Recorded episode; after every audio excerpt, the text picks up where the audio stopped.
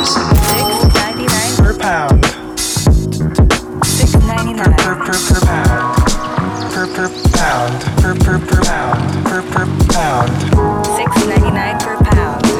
Pound. Ninety nine per pound. Ninety nine per pound. Hey yo, it's six ninety nine per pound. Podcast. Hey yo, what's going on? Once again, it's 6.99 per pound podcast. We're live today at Canal Street Market in the heart of Chinatown at the Listening Party podcast studio. You hear the babies crying in the background.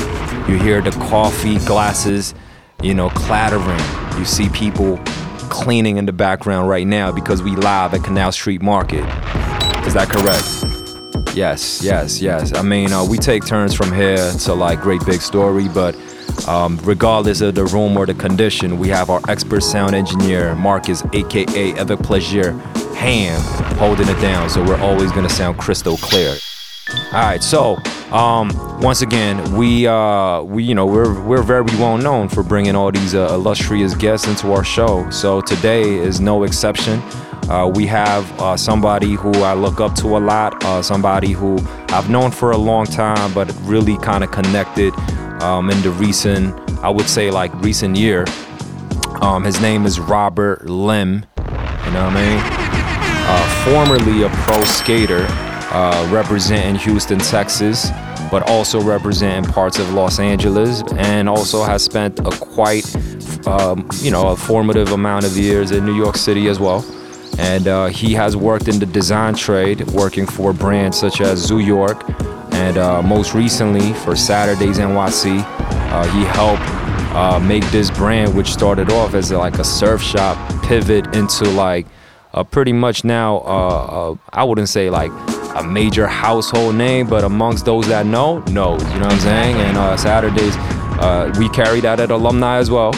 And uh, it's uh, many, many locations out in Japan. Um, many people out in Japan adore it. Many people around the world adores it. And this man is uh, responsible for its design for the past so many years. So. Uh, Keep it vague. Keep it vague, yes, yes. But uh, most importantly, though, like I chop it up with Rob Young a lot about race, politics, identity, and uh, he has a lot of thoughts about that. You know what I'm saying? And um, I would love to chop it up more about that with him today. But before we go on, though, I got to shout out the sponsors. Okay. Lago Wafers. Shout out to Lago Wafers. Cha Cha Potato Crackers. And last but not least, Apple Sidra. Shout out to y'all for holding us down. On that note, let's let's start chopping it up with Rob Young, man, Mr. Robert Lim. Um, so I, I- like to like kind of just start off from your genesis. Um, you uh, you're Korean American by ethnicity, Yes, sir. but um, you know you grew up in Houston, Texas That's right. Born and raised. born and raised in Houston, Texas. So tell us a, tell us a little bit about like growing up in Houston, Texas. How was that like? Ah, man. Well, my father, um, he went to Texas A&M, so he was one of just a handful of folks that that were fortunate enough to, uh, you know, be able to go to school overseas, especially during a time when Korea was so poor that. I mean, you got to think about like Korean the the Korean War ended just not that many years prior to that. Right. It ended in like the early '60s. Right, right, right. So for a man who I'm assuming is now in his 70s. Uh, yeah, late, late 60s. 70s. Yeah, late 70s. yeah, because he had me pretty late. Right. So for him to be in Texas as an international student back in the 70s hmm till like early 80s, that's pretty incredible. Like, yeah, yeah. or, definitely. or maybe his family came from a lot of like wealth or Well, yeah. Well, my grandmother, interestingly enough, she was one of the first uh, female pharmacists in Korea. oh okay Yeah. So she had she had built a pretty good uh, pharmaceutical, you know, company. wow Uh, you know, just just through just uh, herself. You know what I mean, and, Uh-huh. and just kind of like set up shop.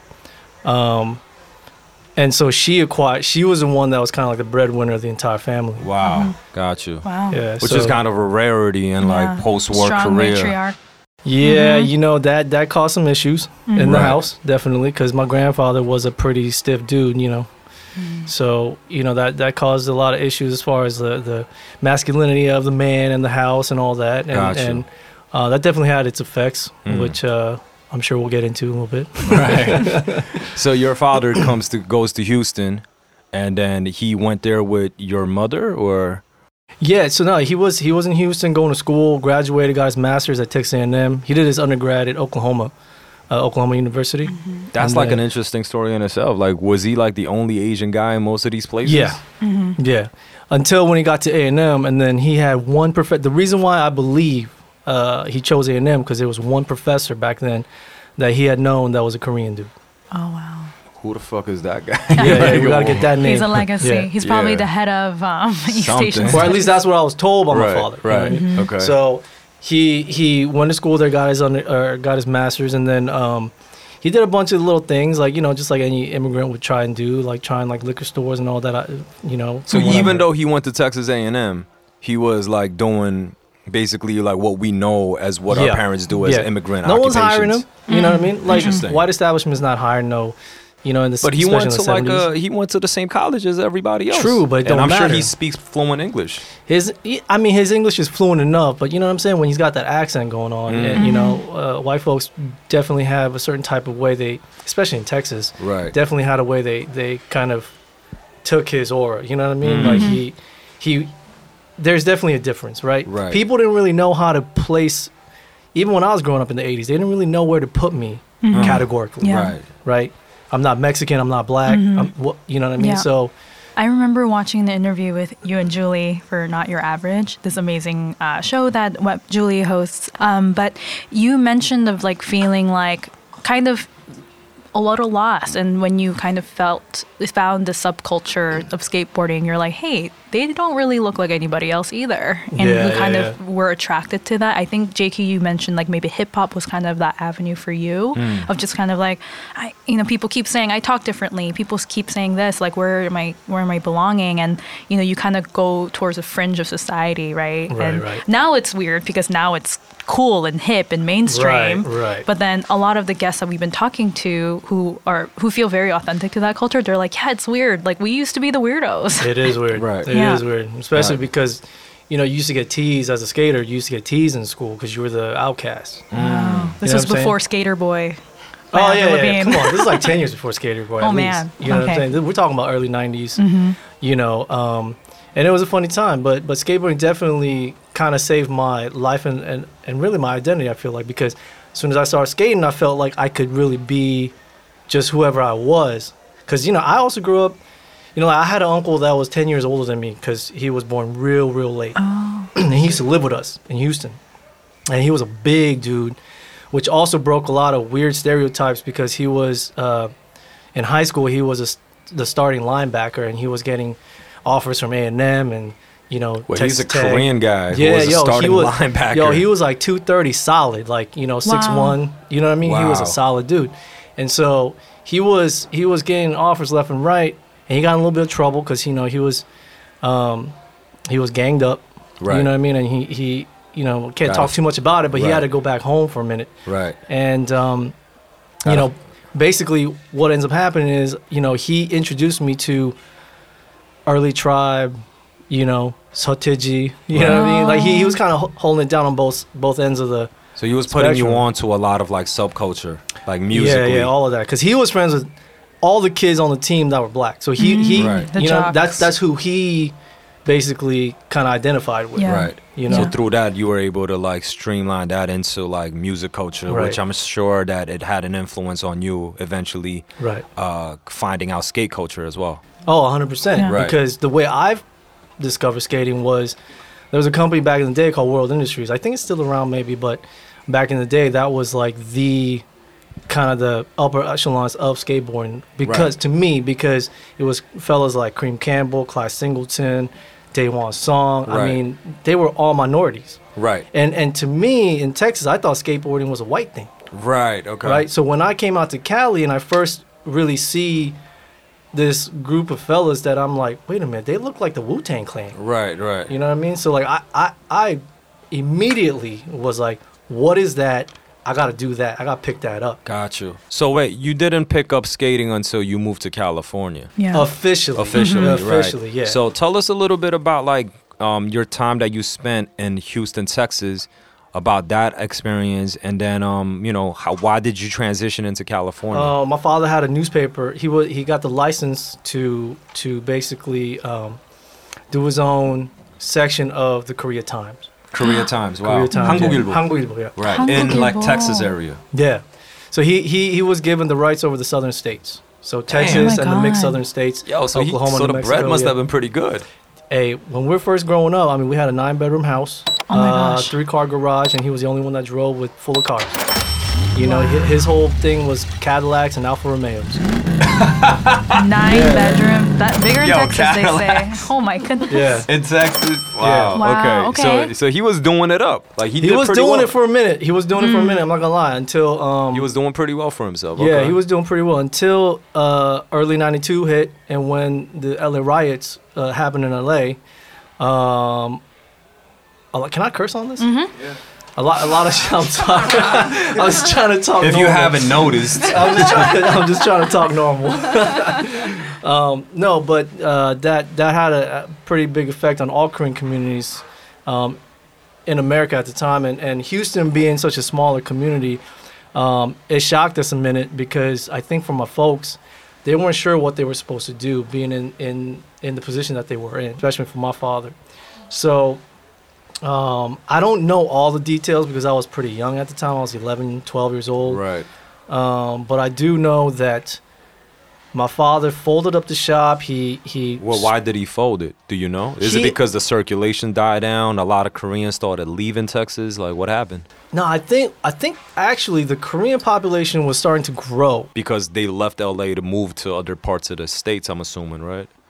Perhaps I never even thought about that, but Right. maybe. Uh, I don't think that was exactly the case. I think my grandmother was already living in California with my aunt. Gotcha. right? So, um, and my mother's side of the family also had moved to California.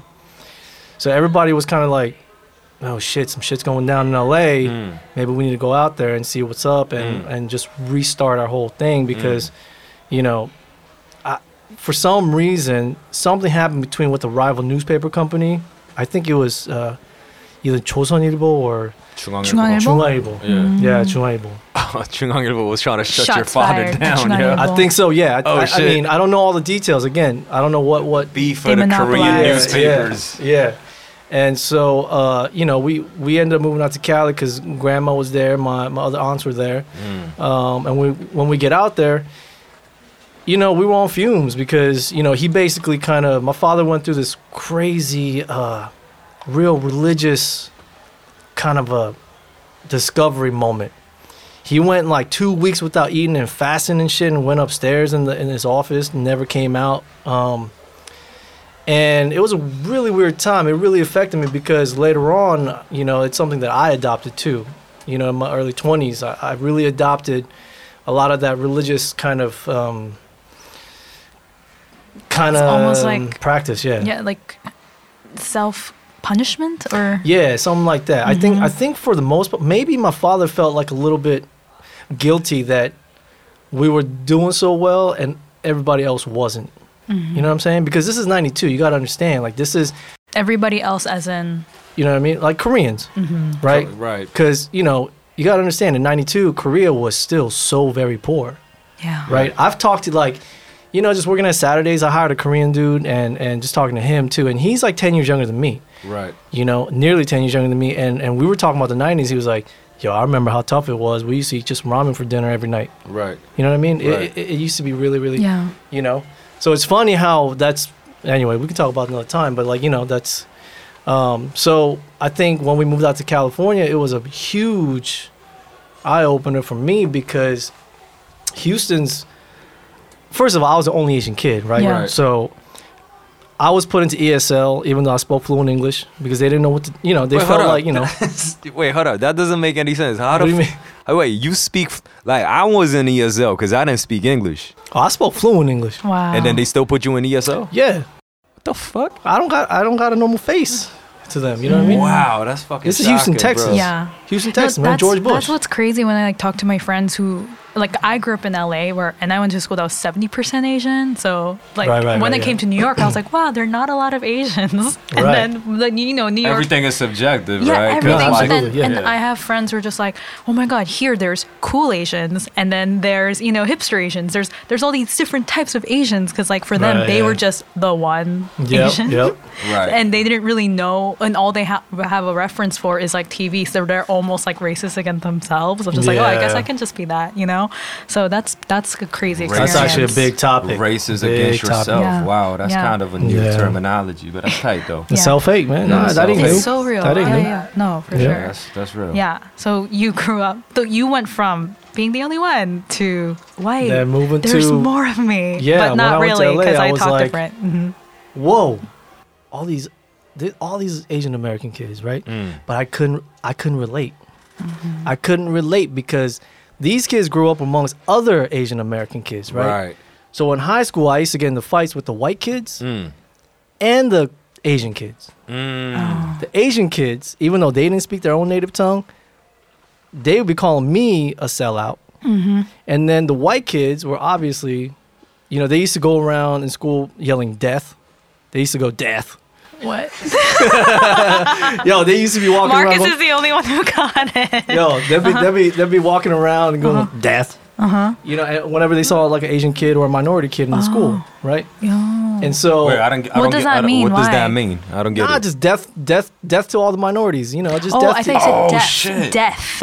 like oh. I'm gonna kill you. Oh my like God. yeah, death. shit. Yeah, death. Oh my god. What? Yeah, it's like black metal type shit. You know what I mean? Like they, you know, they were Wow. they, you know, and so I, I was like, what?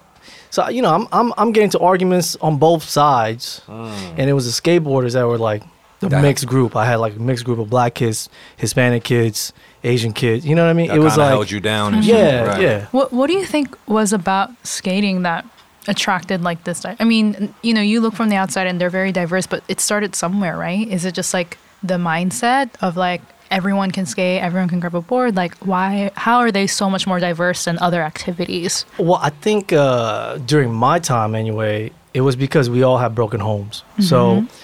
if you look at any skateboarder today that grew up in the 90s skating that picked up a board, it was usually because they had they were coming from a broken home or something wasn't good in their life. Mm. Uh-huh. Right? So that attracts you know, you're you're attracted to your, you know, your own kind, right? So like when you go to school, you know which one of them kids is like you Right. right? So as soon as you start talking with them, you know, you can kind of tell you're like, okay, something ain't right at home or something. Right, You know, you don't right, talk about it. Right. So that's kind of, I, I feel like that's kind of how we related. Like I got to, um, in 92, when I was 12, just about to turn, thir- turn 13, uh, we moved to Costa Mesa of all places. Where's Costa Mesa? Give me Yo, some that's reference. O- OC, that's Orange OC, County. yeah, that's that's middle of white nice. Mm-hmm. America. Okay. All right. Got Like conservative white America. Okay. Yeah. There's a lot of Republican votes out there. I see. A hundred All right. percent. Okay. Right.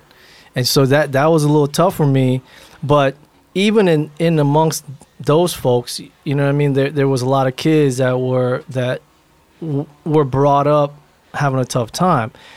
Then I went to Irvine for about a year, Okay. and then that's when my folks started to kind of disintegrate. And when I was 15, I moved up to Glendale, Mm. which is just north of LA. You're from Glendale, right? No, I'm, sorry. from San Marino. I'm sorry. But then Glendale is very Glendale's not too far. It's, Yeah, cl- yeah. it's close yeah, super y'all? close. Yeah, got yeah, you, yeah. Got you. Not too far, yeah. And Glendale was, uh, you know, a lot of Armenians. Shout out to the Armenians. You know, Right, they, right, they hold it down out there.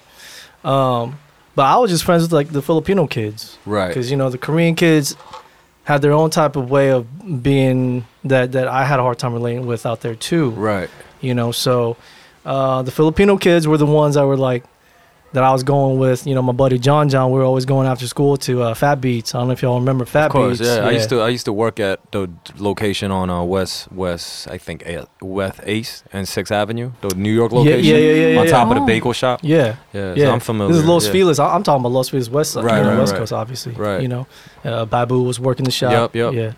So you know that was that's kind of how I grew up. You know what I mean? And then that's kind of how I got my introduction to Asian Americans. Mm-hmm. Right, because like Filipinos, they were always like the cool Asians, especially in the Yeah. 90s. like, I actually, at one point in my life, I wanted to be Filipino. Oh. Like, I wanted to, like, you know, like, Like, cause yo, Filipinos just had like the illest parties, man. Yeah. You go to their crib and you know they got like the the fucking the the the, the whole pig roasted.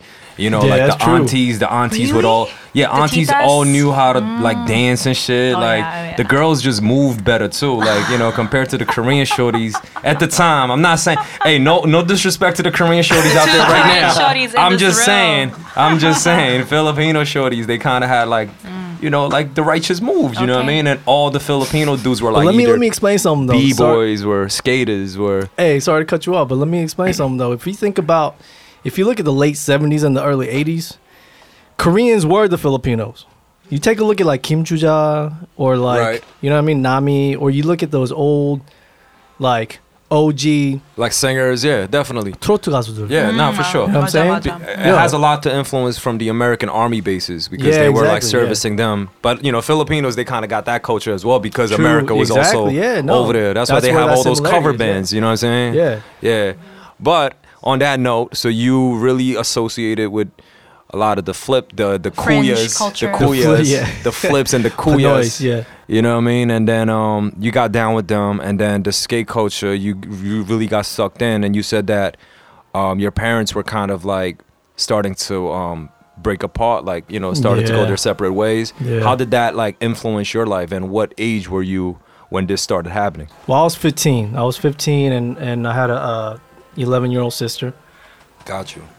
And um, this is where religion starts to take over because now that I think about it as an adult, you know, I, I kind of went through like a maybe a small shock, uh, kind of a situation in my own head. So Trauma.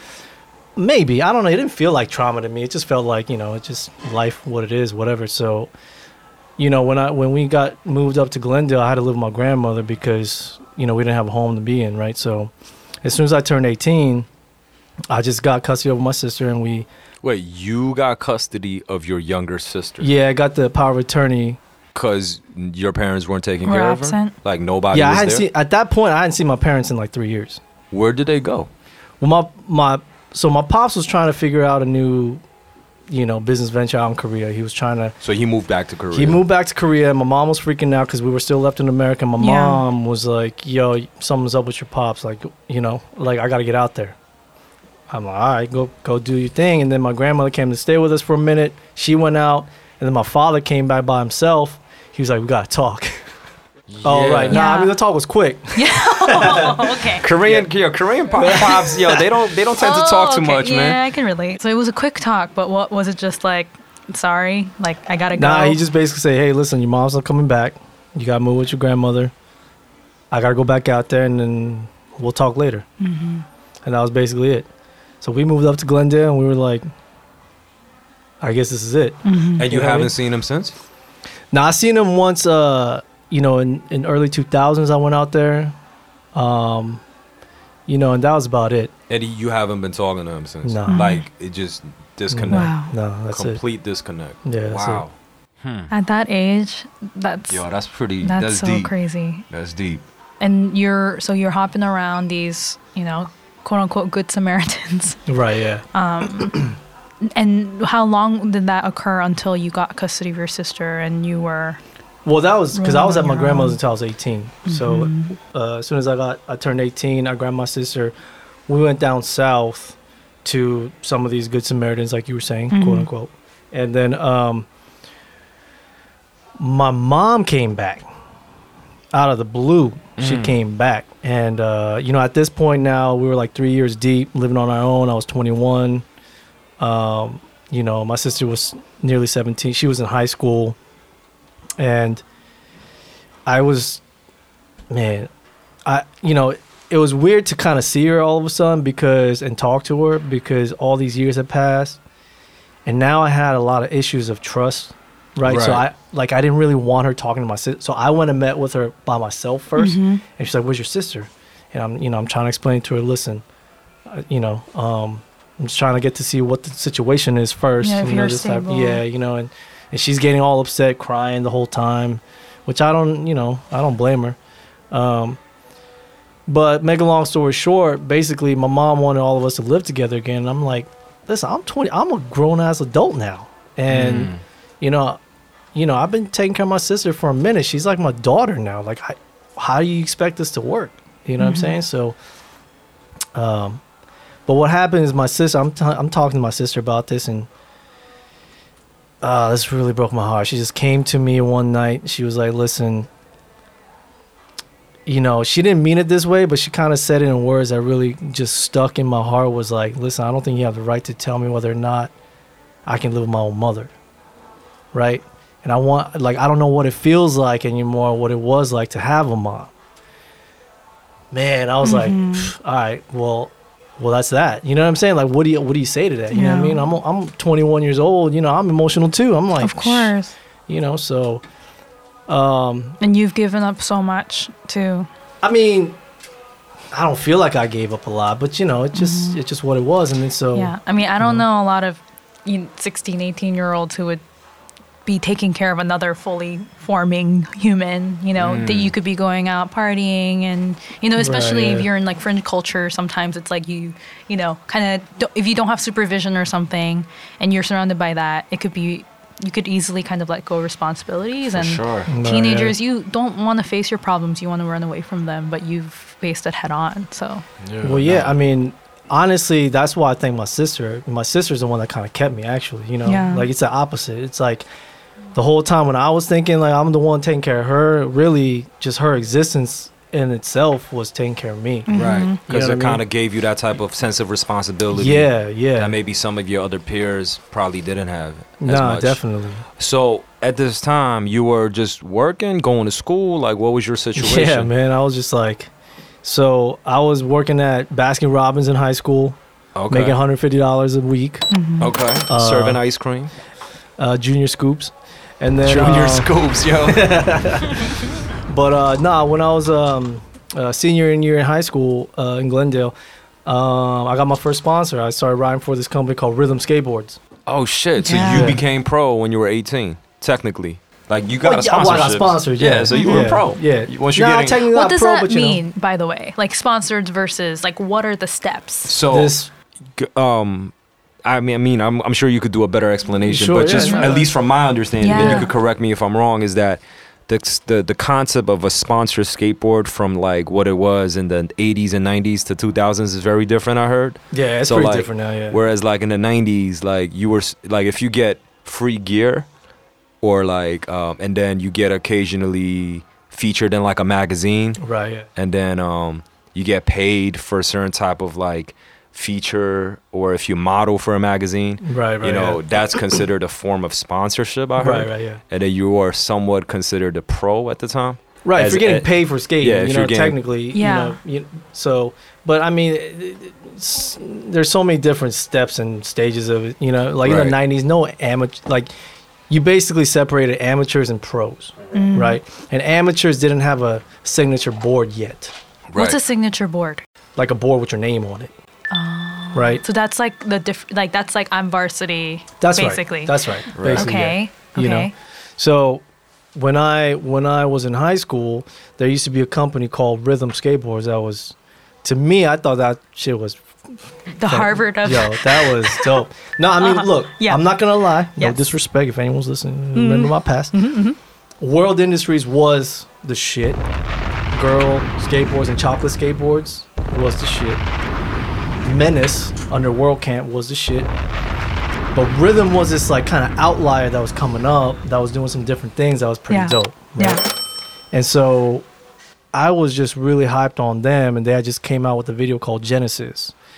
And I don't know how it all happened. I think it was through my shop sponsor or whatever it was, but uh, I think it was. And then I connected to this dude, Mirko, that just started sending me boxes. And I just remember uh, I spent, you know, they asked for a sponsor me tape. That's what we used to do. It's like a demo tape in hip hop, right? Oh Like- my Right. God. So you basically exactly gotta record Rob. just, Yeah. so you gotta like record yourself doing your thing. Yeah, yeah, yeah. Got you. Yeah, it's like the same shit, right? And then you're trying to look for deals, right? So you, you send out your sponsor tapes here and there and all these companies, whatever.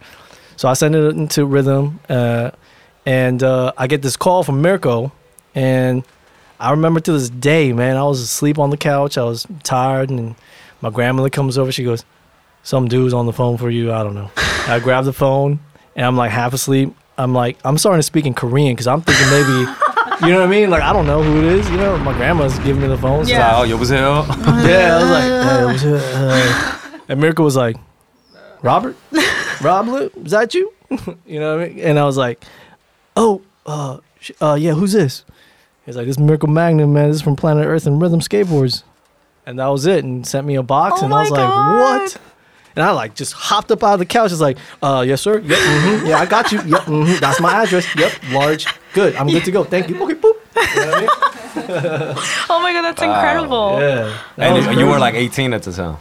I was 17. 17. Senior wow. year in high school. Yeah. That's man. fucking And Did you tell all your friends and were they just like, dude? Yeah, but there were no like real skaters at my school at the oh, time. Darn. You, you didn't even have anybody to like Hype you sponsor. up and be like, "What is that?" No, no, no. Oh, Aw, I mean, there was one kid. He was my best friend. This Brazilian kid. He was an exchange student.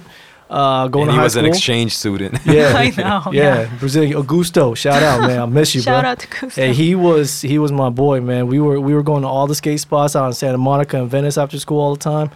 And uh, yeah, he was like hyped. He was like, "Yo, that's dope."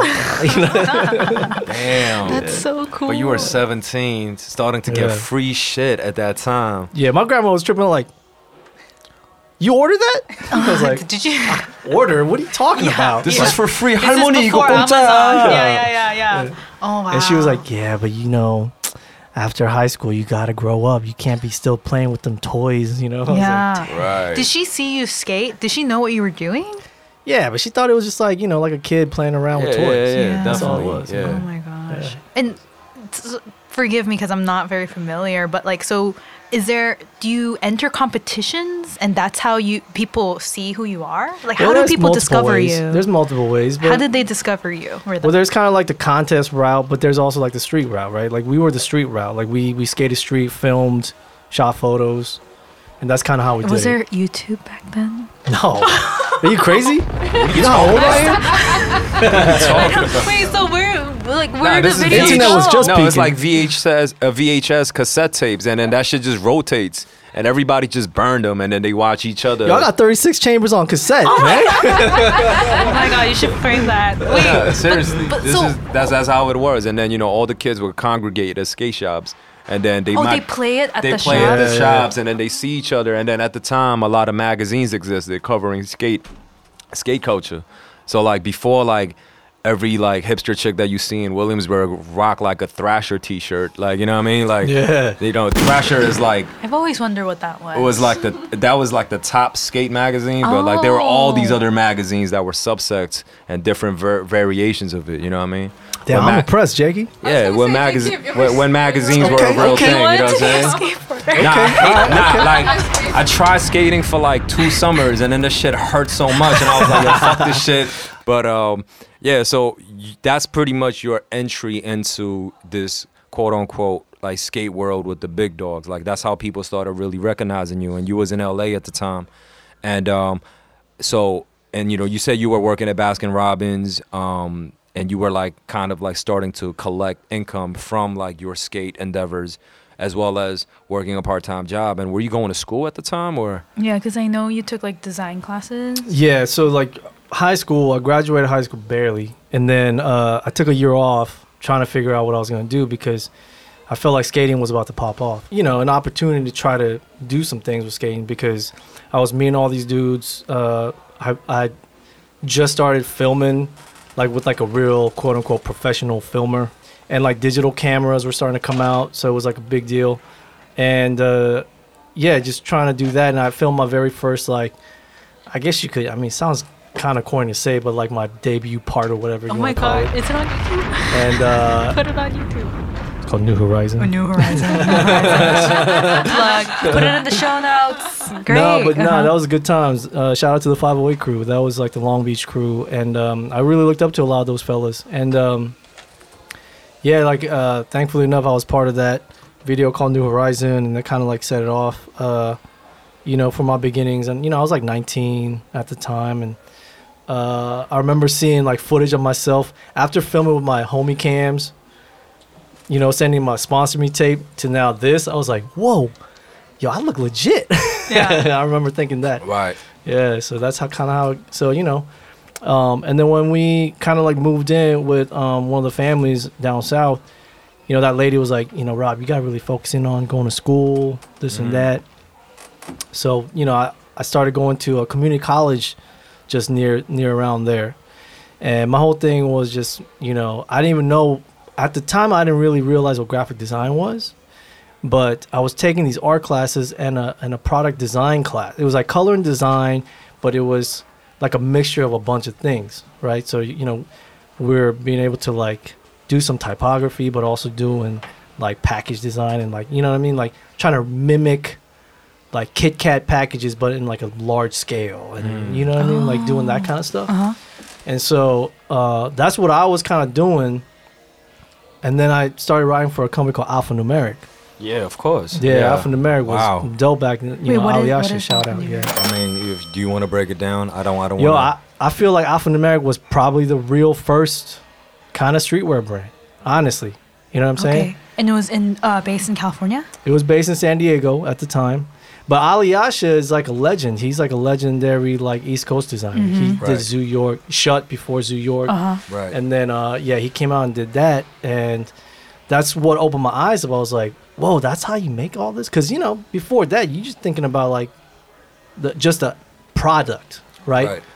And so I was writing for them for about maybe maybe a little about a year and then um LRG started popping off Right. and I met Jonas at Okay. a video premiere. Rest in peace to Jonas. Yeah, RIP, man. Yeah, he was like my older brother, man.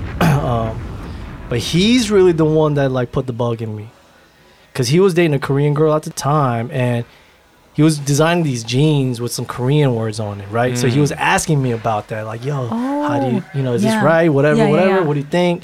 And then he just started showing me everything. He was like, "Yo, this is like the fabrics, like we do," and then like I was like, "Whoa, this is how this all gets made."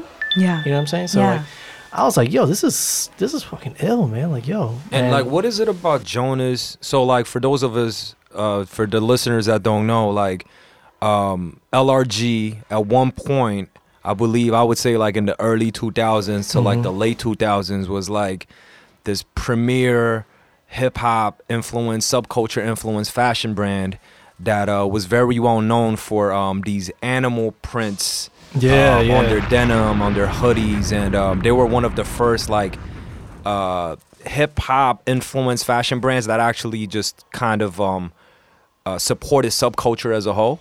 So like Mm-hmm. it wasn't just like Rocawear, like a Nietzsche, where it was Nah, like just yeah. sponsoring rappers. Like they actually sponsored skaters, artists.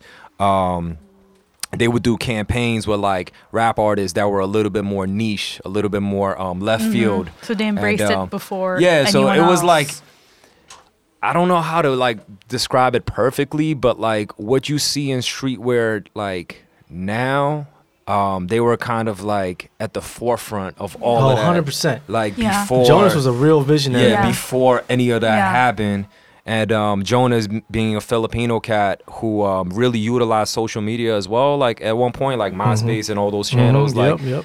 you know, for young kids like me, like that was like an idol. You know what I'm saying? And then, um, so on that note, you were down with LRG as a yeah, writer. I was writing for them. And then, what is it about this guy Jonas that like you felt like, yo, he was just like embracing, like, cause you never hear anything bad about this guy.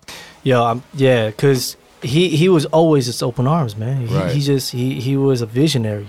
I feel like when you're a visionary, you don't have you don't have those kinds of like hangups or a chip. Right. You know what I'm saying? So he, no matter who he met, I feel like he was always open arms and trying to like understand them before he was trying to make them understand who he was. Oh, You feel me? yo, that's So- a gem right there, man. Yeah. That's awesome. That's Yeah. fire. Yeah. Uh-huh. So and you briefly mentioned that he was like a big brother to you. So seeing him be successful in something that you were interested in, do you think that really did inspire you to be like, I could do this, maybe? Well, it definitely inspired Yeah. me to like get into thinking about fashion a little Yeah. bit, for sure. Because, you know, I mean, think about how visionary he was. Is that when Kanye was just barely known in in the industry as as like Jay Z's Kanye. producer, Uh-huh. Right. right? Yeah. He wasn't rapping. He had no album out. You know what I'm saying? Jonas gave him an ad. There was an LRG ad of Kanye. Yeah, like Kanye was in like every uh, major, like I would say, like hip hop subculture magazine because of the LRG ad. Yep. And he was Yeah. like flaunting his Rockefeller chain in there. You know what I'm saying? Yeah. Wow. And then be like half the folks that's looking at it, they don't even know who he is. Right. But Jonas knew he already knew. You know what I'm saying? Like he was a gonna tastemaker. be yeah, no, he 100 percent like hands down. Like he, Yeah. he knew exactly what time it was. Yeah. You know what I'm saying? So- Right. you know wh- when we have guests that are so um, they have such diverse backgrounds in like terms of career it's really hard for us to kind of pinpoint and, and focus on how the different parts of their life interconnect. And so you are a skateboarder but you also have this really what other people would envy a really amazing fashion career so in terms of how that relates to each other and you said in previous interviews that it's almost like a cliche but i think nowadays now, yeah. yeah. And nowadays, you know, like John Elliott, for example, like and Oh, Justin man. Bieber and you know, like his whole show and his whole thing is, you know, skating influencing fashion, fashion influencing skate. He did a fashion show at a skate park this year. Yeah, So yeah. yeah. So you see that and you know, as someone who's an OG in like kind of both fashions and like street style in addition to skate, like was that something that came later to you of just like this is such a cliche now and and how do you feel as someone who authentically represent both sides like where do you find your place in it Now, uh, listen. I mean, I gotta be careful because uh, I wanna I wanna make sure I support all those things mentioned.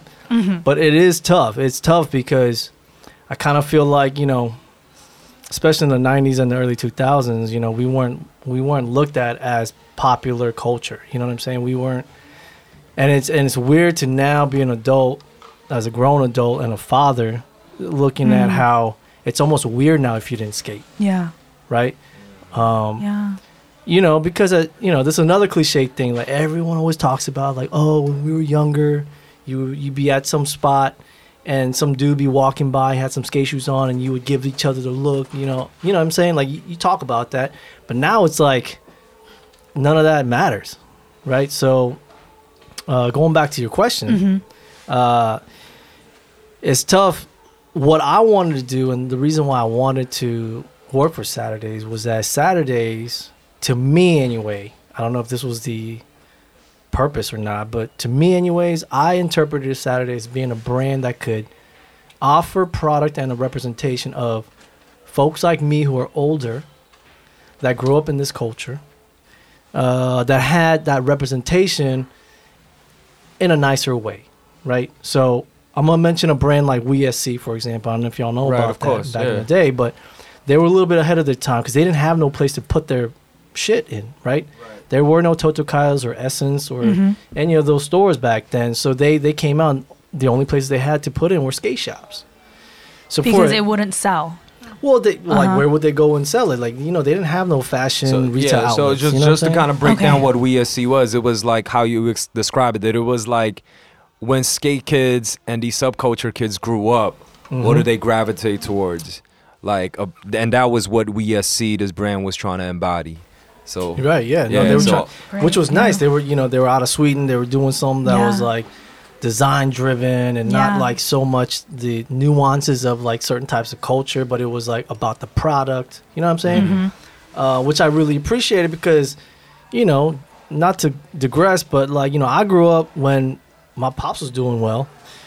My mom's was having like Hermes bags and like you know Louis V's all around us, and I you've was, seen some good you good know what I'm shit. saying? I'm like, yeah that's just nice. she was you like know? the Cheongdam-dong ajumma yeah, you know what I mean. So like to me, I, I you know I always appreciated nice shit. You know, like Right. I I w- always want to be around nice shit. yeah right, Uh, but also at the same time though, I want it to be real and authentic to me and how it represents me. I don't, I don't want to just be like laying down a couple bills just like you know with no style, right? So Yeah. that's the thing that I really wanted to gravitate toward or what I was gravitating Yeah. towards. And so I felt like Saturdays, even though you know it wasn't skate, it was surf. I felt like it was close enough, and I think I felt like they understood that Mm-hmm. initially, right? So their shop, when they opened up on Crosby, it was like to me an adult skate shop. Mm. When they added the coffee element, for sure. when I walked in, I was like, this is it. This is the adult skate shop. Because I used to go in as a kid into a skate shop to watch videos and hang out. yeah And that's where I got my information. yeah And that's where I grabbed my influences. When I went to Saturdays in the early days, I felt like grabbing a coffee there and hanging out in the backyard. I saw some pretty key people talking about some shit, and I felt like this is what this is, right? This Right. is this a is community, where, a hub. Exactly. You know what I mean? I would see people, everybody from like the Gons to like Gons as in Mark Gonzalez. Mark Gonzalez. Yes, Yes. yes. You know, what I mean? legendary skater. Yeah, Yeah. You know, Yeah. so like I, I felt like I was right at home. Yeah, Uh, it You was know? almost like you came back to where you started. Yeah, Mm-hmm. yeah. But like in an elevated adult Yeah, version of it. yeah, it. and you're Right. kind of literally creating like a new version of what that is. Yeah. right, right. So how did you meet this person um, who runs this, and how how did you become the head designer? And what does that mean? of Saturdays. Yeah, yeah. Right, but And what does it mean to be a just head just designer? so um just so the Yeah. listeners know, like, and I just I would like to just uh, take the liberty to kind of sum up how'd you ended up over there. Um, I Oh, so you know the personally- story. I know a little bit. Okay, well give enough. us a you know what I'm bridge saying? So. I first met Rob Young. So I was an 18 year old shorty. You know what I mean? And um, he Eh, was debatable. working at Zoo York at the time. Right? Yes, sir, yeah. yeah, he I- was working at side Zoo York note, at the time. I saw that he. I was working at a zoo, and I thought you meant an actual zoo. So I w- Nah, he wasn't working at so I Bronx was Zoo, like, oh, New York. no, I literally thought So- he was working at a zoo. Zoo York at one point Zoo York was skateboards. was a was a legendary skate True East. brand, Great. a Yes. lifestyle brand. Now everything and makes then it got sense. it got acquired by Marc Ecko, who oh. also owned Complex at And the he- yeah. time. Mm-hmm. And then he had all his imprints under one building on And 23rd G-Unit? Street. G Unit was also on the top floor. 50 Cent actually had a bulletproof like a little Yeah. Oh, you remember that? entryway. Yeah. Yeah. I remember all Yeah. that. Um, so you were in that building. Same I was building. I was an intern. I was like a young come up kid, you know what I mean, trying to like shake hands with everybody that I thought it was legit, you know what I mean? Yeah, I remember. Don, Donnie said the uh, same thing. and, Apparently, uh, 18 was a pivotal moment I for was, you. yeah. I was 23rd Street. Shout out to all the SVA shorties that was, That was a going back time, and forth man. That was a and good going to school and all that. So I saw Rob Young, and then um, through over the years, I kept seeing him whenever like these um, uh, these guests from Korea would come in town, like DJ Yeah, right, right. And Right, people like that. So we kept like seeing each other, and one of our um, big youngs, his name is Peter Chung, aka Cool Calm Pete, Oh yeah. who was definitely. like is like the most low key motherfucker you ever meet, but then he kind of did some of the most pivotal moments in like God. streetwear subculture. So, you know, I would used to just go to his studio in Soho just to like, Oh, I was working there actually. yeah, at one Yeah, point, right? yeah, Yeah, yeah, and then. I would always see Rob Young there as well, and then um, so he you was like just doing different design work. Yeah. And then maybe like two, three years ago, I just saw him skating down Canal Street. And I was like, oh, Young, yo, what you been up to? And it was like, oh, I'm at Saturdays now. I was like, oh, okay, cool. And that was it. So on that note, That's it. That, no, no, but yo, I'm kidding, I'm kidding. but yo, that Yeah. was like uh, that's Yeah. a, that's a good summation, right? yeah. It's like Nah, I- I've seen good. you That's in pretty good. different stages of your Yeah, uh, design Yeah, career. yeah. No, so for you sure. obviously kept your skate identity, but you Mhm. were working at Zoo York. You were working Yeah. with Peter Young, um, and then you ended up working with Saturdays. Um, as a designer, and then you eventually moved on up into becoming um, the head, Head designer yeah. for this brand, Yeah. Right. which pivoted into a. Uh, I wouldn't say it's like Ralph Lauren or something, but it's Nah, like it has like a cultural significance in many I hope markets. No, so. as, as you say, like people who know know. Yeah, like, what many markets Saturday around the world. It's Yeah. the type of brand that like you would see like Ethan Hawke wear. You know what I mean? Where No, like for a, sure. like an Anthony Bourdain type would wear. You Yeah. know, like uh, Mm-hmm. people that grew up in subculture who Hey, Yeah. but don't forget Jay Z and Kendrick Lamar. also Jay Z wore it. and K Dot wear it as well. That's so yeah, key, so. Um, that's the type of brand Yeah. Saturdays is. So Yeah. as we continue on, let's get back into Yeah, uh, the and- situations. And one thing I wanted you to touch on too was that um, you initially came in not as a designer. You that was something you transitioned into. Right, right, Because right. you, I, I read in an interview, and you can totally correct me because the internet might be wrong. Is that you kind of helped them um, start to design merchandise? Well, or yeah, you were doing photos at the time. Yeah, you were just doing Yeah. photos and um, editing and design work, and you transitioned into like doing beanies and shirts and stuff. And just wanted to you to touch on like how you kind of transitioned into um, entering in different roles in the company, and then eventually having leaning into that completely. Hustle times. Yeah, Hustle. Mm, Yeah, mhm. nah, it was like mid 2000s. Uh, I wrote for a company here, out here in New York, which is what brought me out here, Yeah. uh, called Fibro. And uh, Fibro Skateboards um, was creatively directed by another older brother type figure to me, uh, Mark Nardelli. Shout out. Like, if it wasn't for him, I wouldn't be here today. Um, he basically kind of kind of took me under his wing. So I was at Flushing Meadow Park skating one night like 3 a.m. and I was mm, starting right to by have the Globe. Yeah, no, Skating at at the 3 globe. a.m.? At the globe. At the okay. globe. Is Yeah. it no still doubt. open? Because it's lit up at Wow. night. I mean, it's, it's like out in the oh. open. You know yeah, what I no, mean? it's a great Yeah. place to skate in the middle of the night. It's so kind of a legendary spot for a yeah, lot of absolutely, skaters. hundred right? percent. Yeah. That's why I chose to live in Queens because of Tribe Called Quest You know what I mean? and Queens because of the day. globe.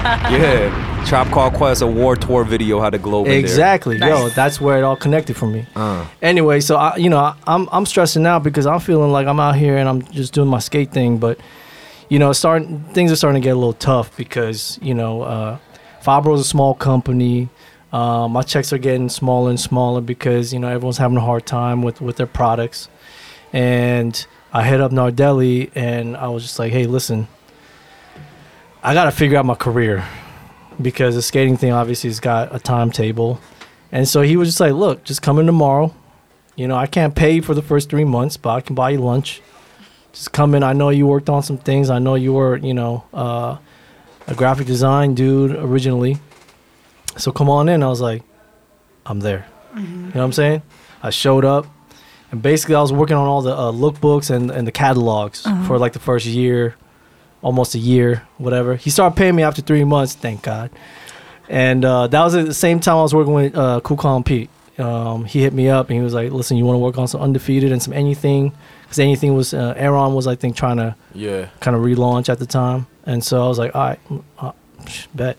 And then um, one night it was like one o'clock in the morning. I was still working on just like what I was doing was I was like clipping all the product shots for the catalog. Right, I was like cutting out all of them because everyone's everything's got to have like a seamless background Uh-huh.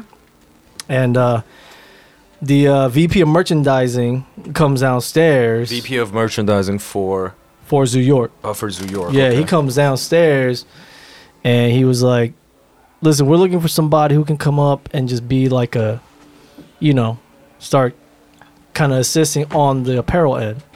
And I was like, "All right, well, uh, I just hit him up. I just shot him an email real quick. Was like, listen, why don't you give me a shot? You know what I'm saying? Like, I know I've just been in the graphics department, but just give me a shot. And he hit me back like right away. It was like, yo, I didn't even think about that. Yo, you should come up. Let's talk. And so that's kind of how it all started. And at first, he just kind of had me managing all the uh, graphics, you know, for the for the t-shirts. Um, you know, shout out to Grotesk. He was like the art director at the time. Oh shit, Grotesk yeah. was the art director. Yeah, yo, Oh, wow. she was dope. Grotesk is uh, how, how would Kimo I describe Meyer. him? He's like a he's like Legend, an bro. artist. Yeah, you know what I mean. artist, Um, legend, just you a know? fine artist. like Yeah. I don't know other, any other way to describe it. Yeah, he's a fine artist. Yeah, Wow, that's and what- so that's yeah, like you know, just just kind of like making my just And- paying my dues. You Yeah. Know? Wait, so they just said yes? They're like, sure? Well, I mean, you know, I came up, I talked to them. I was like, listen, what's the needs? Maybe I can help in some way. Yeah. I'm sure like he had like you know I'm sure they felt like okay this guy actually knows what he's doing you know before they said I don't like, know about that. they were just being Wow, generous. Keeps it real. Mhm. I think they felt like you know they needed somebody to just start managing just how all the tissue graphics were being handled development wise, Mm. and then I think uh, like a week later, uh, the dude was like, "Listen, I got this like special project for Macy's." Right, like a SMU program. I was Yeah. like, "What? What's SMU?" It's like Yeah. special makeup. You know, I was like, "Oh, okay." That's like limited. Uh, That yeah. means yeah, it's like limited quantity. Ooh. Yeah. So he was like, "Listen, just think of ways we can, you know, kind of renew this kind of capsule, you know, shirts Yes. for Macy's, whatever." I was like, "Bet." I took that home, and as soon as I got home, I worked on it every single minute until I got back to the office. I didn't sleep that night. Oh my God. You know what I'm saying? I Yeah, was like, yeah, yeah. I gotta get, I gotta get this going. I gotta get this Yes, popping, so he knows what time it is. You know. Right. And so, um, So yo, I- they loved it, and they, you know, Oh they my sold it pretty well, I think. Um, and So yo, as That's so cliche it is, yo, like what you just did right there is like eight miles Eminem quote. If you have one chance, do not Yes. You know what I mean? Do not blow this opportunity, man. It comes once in a lifetime. Yeah. You know what I'm yeah, saying? no, I, I, I when- definitely jumped on that. And when you were getting into designs and stuff, like how much, I mean, I guess it just comes naturally to you, but like the skating element in terms of, and I don't know, like, did you think of the outfits that you wore in the past or the things that the, the, ska- the young skaters were doing or how much of that influenced your design or did you not really think about it because you're just like, this is just how I, what I like? Well, listen, growing up, I always had two closets. Okay. You know what I'm saying? Okay. I always had two closets. And, and, and a lot of people that I'm speaking to right now, they'll understand what I'm talking about because I had the shit that I skated in, and I had the shit that I chilled in, right? So it's very similar to sneaker Mm. Oh, culture, okay. where you you know you you buy one, you rock one. Yes. You know what I'm saying? Meaning Yeah, yeah, like yeah. you buy two pairs, right? Okay. And I always had a separate closet for the shoes that I just chilled in, like the Timberlands and the you know the Clarks, the Wallabies, and whatever have you. And then I had the closet where it was like the skate shoes that I skated in, right? Mm. so it was a very easy transition for me to think Yes. about to kind of like put that together Okay. right? Because I was Zoo York at the time when I started designing for them. It, they they were going after the Macy's customers. They were going after like the big crowd, right? Right. The, like the big Mass market. mass market, right? So like you know, I had to think about how to appease to the normal dude. Like right or wrong, uh, well, actually, it's wrong for me to think this way. But growing up, I always thought there was only two types of people in this world: skaters and non-skaters.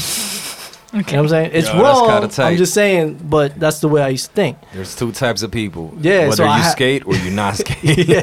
That's so I had it. to think about it in those terms in many ways. And so when I had to switch on to non-skate, I felt like there were elements in the skate world that that definitely resonated to the non-skater because I realized that it's not coincidence that Spike Jonze would use a song in a type of girl or a chocolate video and all of a sudden it's used in a commercial.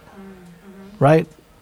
And and now we all know Spike Jonze is just like this amazing Oscar award winning, you know what I'm saying? But back in the 90s and the 2000s, nobody knew of him that way, right? Right. I don't think a lot of people, the mass, just normal folks, don't know that he owns a part of Girl and Chocolate skateboards. Right. Like he comes Oh, from wow. skateboarding 100%. Oh Right. wow. You know what I'm saying? Mm-hmm. So, you know, just knowing that and how he's like really good friends with Humberto and and Carol Lim at opening ceremony and right like Oh, that they did a collaboration on his show. Oh uh, wow. no, Oh, absolutely. wow. Yeah, like that's crazy. you know, and so I feel like people didn't realize that back in the day, but I started realizing that when I started designing, like there's definitely a, a really cool kind of a crossover to speak to the audience. yes. Yeah. You know what I'm saying? Because sure. it was just around that time when people were starting to pay attention to what skateboarding was doing. Yeah. Yeah. So No, that's kind of how I was thinking. Yeah. totally. But you were saying that you met Rob through different stages, Mm-hmm. and eventually when he went to Saturdays, can you give us insight into how that actually happened? Like who? Oh, yeah, that's a like, did you get story. poached, or were you just like, hey, A like- little bit of everything. Okay. A little You know? bit of a little bit of capitalism, a little bit of culture, a little bit Uh, of. Uh, I'm gonna try to make this really quick. Uh, basically, a dude that I met when I was working for Zoo came through and wanted to uh, talk to me because he was telling me about Saturdays, and And was this when Saturdays was like just starting? ju- yeah, it was just starting. Okay, okay. just starting. Like they hadn't really. They had maybe put out one like T-shirt graphic line Okay, for one, beams, okay. and now they have you know now Full they're a full now they have a full yeah. collection. Yep. Totally. Yeah. In like multiple stores around the world. Right. yeah. So they had worked with the designer for their first collection and and whatever. I don't know that story, so I don't know that that didn't work out. But uh, this dude that I kind of met through working at Zoo came through, and he was like the new guy trying to like hit up their production, and he was telling me about it. He was like, "Listen, why don't you come by the store sometime, and uh, I'll tell you all about it." So I go to the store, and Saturdays at the time, all of the design and the production, everything was being done in the basement, right? That's where their showroom was, Wow. right? So like, I went down there, and I'm like, "Yo, this is crazy! Y'all doing all this shit now here? You know what I mean?" And and um, anyway, he was like, "Listen, next sh- like next November, uh, we're gonna be moving into that office over there, you know, 401 Broadway over Yeah. there." And I was like, all right, whatever. He was like, you know, I'm gonna get you a desk and all this. He just started talking all this shit. I was like, yeah, okay, cool, you know. um, and then yo, November come and he hits me up and he's like, yo, you should come by, come by to Saturdays. Oh, was so like, they moved to 401 Broadway? yeah, Oh shit. yeah. So I was like, okay, so I'm, I'm gonna see you at the shop. He's like, nah, we're at 401 Broadway, Just like how he said. just like how he said. I was like, yo, my man, what? yo, my word is my word. Yeah, I was like, all right. Damn. All right. I showed up. I was like, "What the fuck? This is this is crazy." and he was like, "Yo, so this is the deal, right? Like, I started a separate company that's not Saturdays. Uh. I took him on as a client, And he Smart. like- He's a hustler. Yeah, yeah, yeah. He was like, "Yo, I got I got K Robot, I got Peter Manning, I got all these other little brands because I got this production source in my pocket, and I can utilize that shit." Right. Mm. Right. I was like, "Word, all right."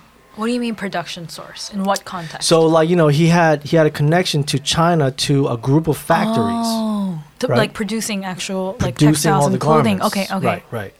So I was like, all right, cool. So I signed on with him, thinking that I was really just signing on with Saturdays, but it wasn't until like a month in I was like, oh shit, what did I do? you know what I mean? I'm like designing for all these other shit. yeah, yeah, no, it Oh was my kind of gosh. crazy. So Yeah, basically, he ran an agency he ran an agency. that was designing for all these other companies, Right. including Saturdays, and Right. then he was utilizing. He basically needed a designer to pump the designs to Right. run it through his production. Right, right, right, right. Connects Wow. So there was me and two other dudes that were doing that simultaneously. right, right, right. You know what I'm saying? So, and I won't lie, it was pretty fun for a minute, and then um, shit started kind of like Saturday started popping. So they they were like, "Yo, what the fuck is going on down there?" Mm. Right. So they kind of poached me in a in a in a way, Right. right? And, So they and were they're- just like, yo, instead of me using a connect, let me just bring every shit in house. right because So- they didn't have an in-house Yeah, design. so it's Designer. of like, might as well just fucking pay in house instead Yeah. of paying an agency. That makes sense. Right, yeah. right, Yeah. So capitalism. And Yeah. you know, a lot of designers like that's kind of their intent too. Like they work in those things and like get to know these brands, and that's sure. crazy. I mean, yeah. I mean, that wasn't my intent. Yeah, I was gonna say you that know. you were probably like, uh, this is cool. It's like, oh, you want to hire Yeah, me? I just listen. Yeah. When Zoo York got bought out uh, Mm-hmm. for the second time, I just needed to get the fuck out of there. right. right? Because it was all about Macy's and Payless and and these big box stores, which which I was having a real hard time. You know what I mean? So right. um, I was happy to leave, right, and just trying something different. And like I said, I fit really nicely, or at least The I felt like with the culture and everything with Saturdays, because I wanted to do some fashion touching stuff that related to that type of culture. Yeah. You know, so yeah. Um, they so they started poaching me and kind of hitting me up. Was like, yo, listen, we want to kind of bring you in house, right? So that you can come in and build a team, and you know we can have an in-house design and production situation happening. I was like, yo, that's pretty stressful. I don't know, right? So I just want to skate. yeah, yo, I just, yo, I just want to make some shit and just go skate, Like, right? I don't, I don't really know You know about what I all that, Yeah. man. Right. Uh, that sounds like a lot of responsibility. yeah. yeah. So funny enough, I was just also doing some freelance work for Totokaelos. Oh. right? So Jill Wegner, uh, shout out because she gave me a little chance too. Um, Totokaelos is uh is a boutique that started in Seattle, right? That's right. And Damn, he- you know your shit. Yeah. No, my friend used to work there. She ran her Insta. Yeah, Yeah. for sure. No, that's what's up. So they were like moving out to New York, and Yeah, they it was just all- before she she opened up the shop in New York. Got you. And, then And, they were um, trying to create their in-house line. And Right, shit, right, right, right. So it was for her first in-house collection, and I was in Paris at the time with my wife, taking our six-year anniversary. Mm.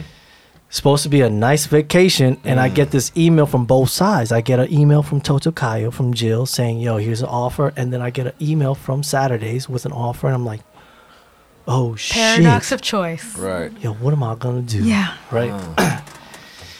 I mean, ultimately, obviously, I chose the Saturdays thing, but uh, that shit was crazy. It, it got really uh, stressful for a minute, but um, I am glad I chose Saturdays. I felt like that fit in real well. Um, and that's basically how it all started. Yeah. I just came in, it was just me. Uh, shortly after, we hired Asmerit. Um, shout out to Asmerit. Love that lady. Um, and uh, we were off and running, you know what I mean? Just started on our first collection, And this was still happening. Where was this happening? This was 401 Broadway. oh, this was still in 401 Broadway. Yeah, cause so that dude that started that like design production agency, Yeah, yeah. he was on the 20th floor, Right. and Saturdays was on the 26th floor. Ah. And on the 26th floor at the time was just a showroom and a sales team. Got you. That was Got it, you, got you. right? I mean, yo, this is some exclusive shit. No one knows this shit. Word.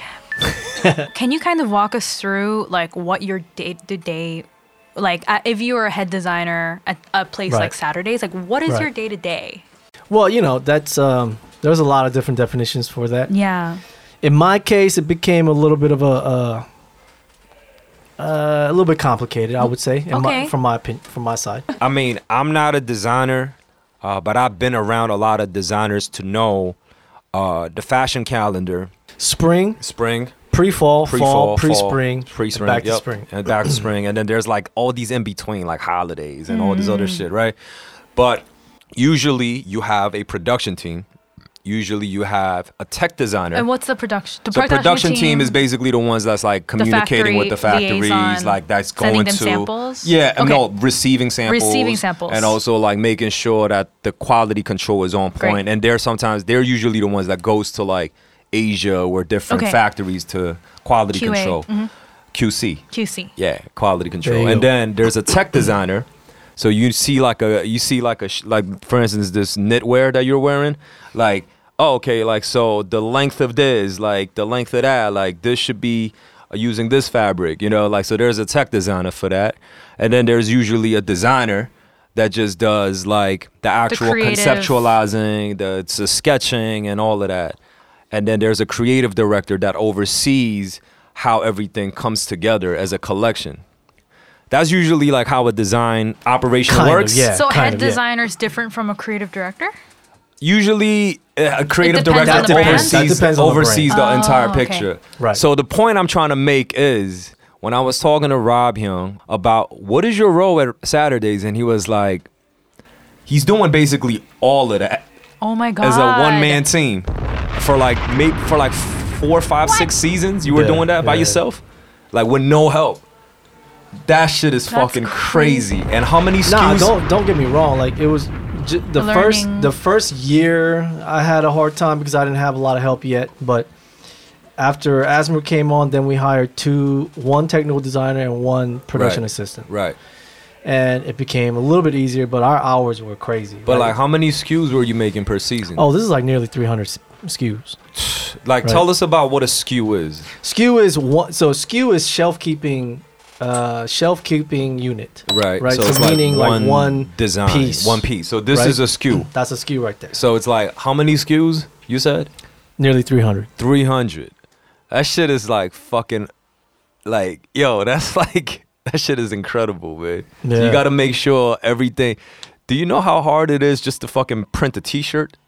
you know what I'm saying? Yeah. Like no, for sure. for like one person to like handle that for even one season. Yeah. That's fucking nuts. Yeah, but you know what? Too that is a lot of work. It it's just so crazy to me because like I feel like a lot of Koreans who work in like the fashion district in LA. There are people who do all of that. No, no, exactly. But it's like such a yeah. small scale. But I mean, you're obviously in this like a mainstream, more, more, or the the people who know who know scale. But like you know, like a lot of immigrants or people like they kind of are they have the skill set to do that, but sometimes they never get to a price range that. Right, no, that- totally. I mean, uh, shout out to everybody in the Java. Yeah. You know what I'm saying? No, in but that's LA. crazy. Mm-hmm. But my point is, is like this is a gem for six ninety nine. Is like, yo, when people say like I'm trying to get into fashion, it's like why? Yo, cause I fucking buy cool clothes. Like, yo, my, cause my daddy could afford my, you know, tuition in Parsons. Ah, ah, ah. It's like, yo, ma, or shorty, or son. listen, this is the type of Oh, shit you gotta, conformist. you gotta, you gotta. This is the type of shit you gotta deal with. Yeah. You know what I'm saying? This Yeah. shit ain't easy work. It's Yeah. not glamorous at all. Yeah. Well, especially if you're an immigrant. You know what I'm saying? Especially if a you're an minority, immigrant, you know I feel I'm like you know Like- you gotta prove a little bit more. You know Yeah. what I'm? It's like, yo, it's a lot of fucking work, man. That's a gem right there, Mm-hmm. Yeah. yo. And you, so I, we skipped over some per- parts, but like I know you were also had a stint at a company that like produced like one out of five like of clothes, like a, a big big company that produced. Um, that kind of sharpened your knowledge about the production side. oh yeah, Li and Fung. Yeah. So you were t- so is that kind of how you also gained that knowledge? Yeah, no, Li and Fung was a huge learning curve for me. Yeah, and was this in between Zoo, before Zoo? This no, this is when Zoo got bought up for the second time. Oh, okay. When Zoo got bought up for the second time, uh, I got acquired by a licensing company called Case Headquarters. Okay. So Zoo and uh, Ecko got bought up by a company called Iconix, and they license all their brands. Right. So they have the right to all the brands, Okay. registered marks, Uh-huh. but then they don't make anything. Oh. So they license all of that to all these other companies that that make all the product, and then they sell it for them, and then they just pay them a, a royalty fee at the end of the day. So that's what Zoo ended up happening, right? And I believe it's still currently happening. And so when when that was happening, the positives of it was that's when I learned how to actually cut and sew because there was a sample room in the building that I could go into, and the ladies working in there, I could give them some samples because they love zoo stuff for some reason. and they would let me do whatever the fuck I wanted in the room with all the sewing machines and learning how to do cover lock That's the stitch, specs and overlock stuff, yeah. stitch. yeah, Mhm. e- everything. Uh, like that's where I learned how to do rub offs and all the pattern making, all of that. And um, Wow, so you just literally learned it on the fly, like Yeah, as you had as you progressed. yeah, yeah, yeah. That's incredible. Yeah. Yeah.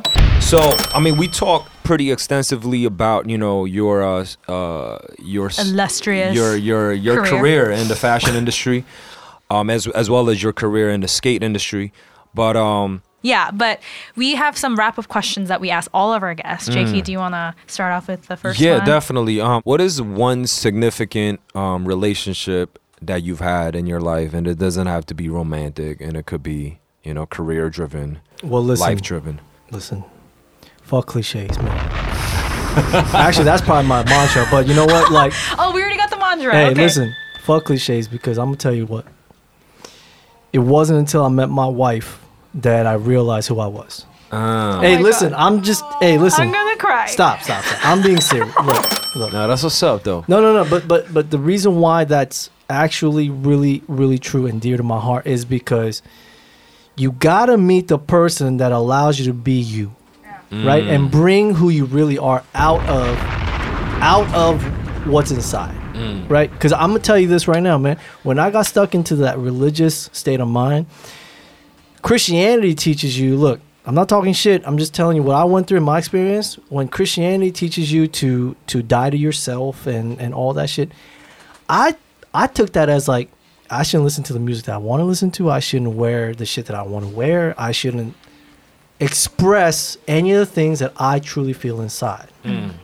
And it wasn't until I met my wife she was like, "Why are you killing yourself? Because you have so much more to bring out and to share mm-hmm. rather than Oppress, this is nonsense. suppress. Yeah, you're, you're suppressing all this shit, right? Got you. All right, you want to ask you. the last question, the mantra yeah, mantra I mean, question? I know you already said that was your personal mantra. Fuck cliches. cliches. Is it really yours? That's. Yeah, I mean, listen. That's I don't the- think I think of myself that highly to have a mantra, but I mean, if I'm gonna go with it right now, that's what it is. All right. You know, Can you cliches. give like a one kind of sentence of what that really means? Like fuck cliches. Don't try to let what every narrative has been written out for you be your narrative. Be make your own narrative. That's all it is. That's dope. That's tight. That's awesome. All right, y'all. So on that note, I'd like to say once again thanks to Rob Young, Mr. Yo, Rob thank you for Lynn. having me, man. This was a blast, man. Nah, for sure. And um, I like to like just say to all my listen, all the listeners of 6.99 per pound podcast, yo, fuck cliche. Find a beautiful opposite person that could like hold you down and um let you get out of that fucking mentality of like putting yourself down and really be yourself. And um, on that note, man, um, don't get into the fashion industry because it's gonna kill you. Yo, 100%. Yeah, yeah, yeah. no, but yeah, follow us, subscribe, and rate us. And before we leave, can you give us a sh- uh, what, what's your Instagram handle? How can listeners find you? Oh, at Limerian, L I M E R E A N. Uh, that's it. I mean, yeah. that's, that's Check all I'm out. Rob skating and very recently skating. Sure. And also, I'd like to shout out to uh, Listening Party for letting us um, record this special episode at Canal Street Market.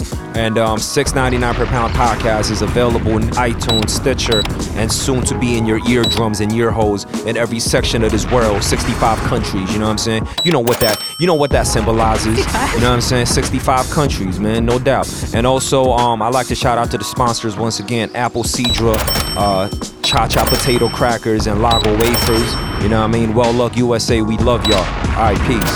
Peace. Hey, yo, it's 6.99 per pound. Podcast.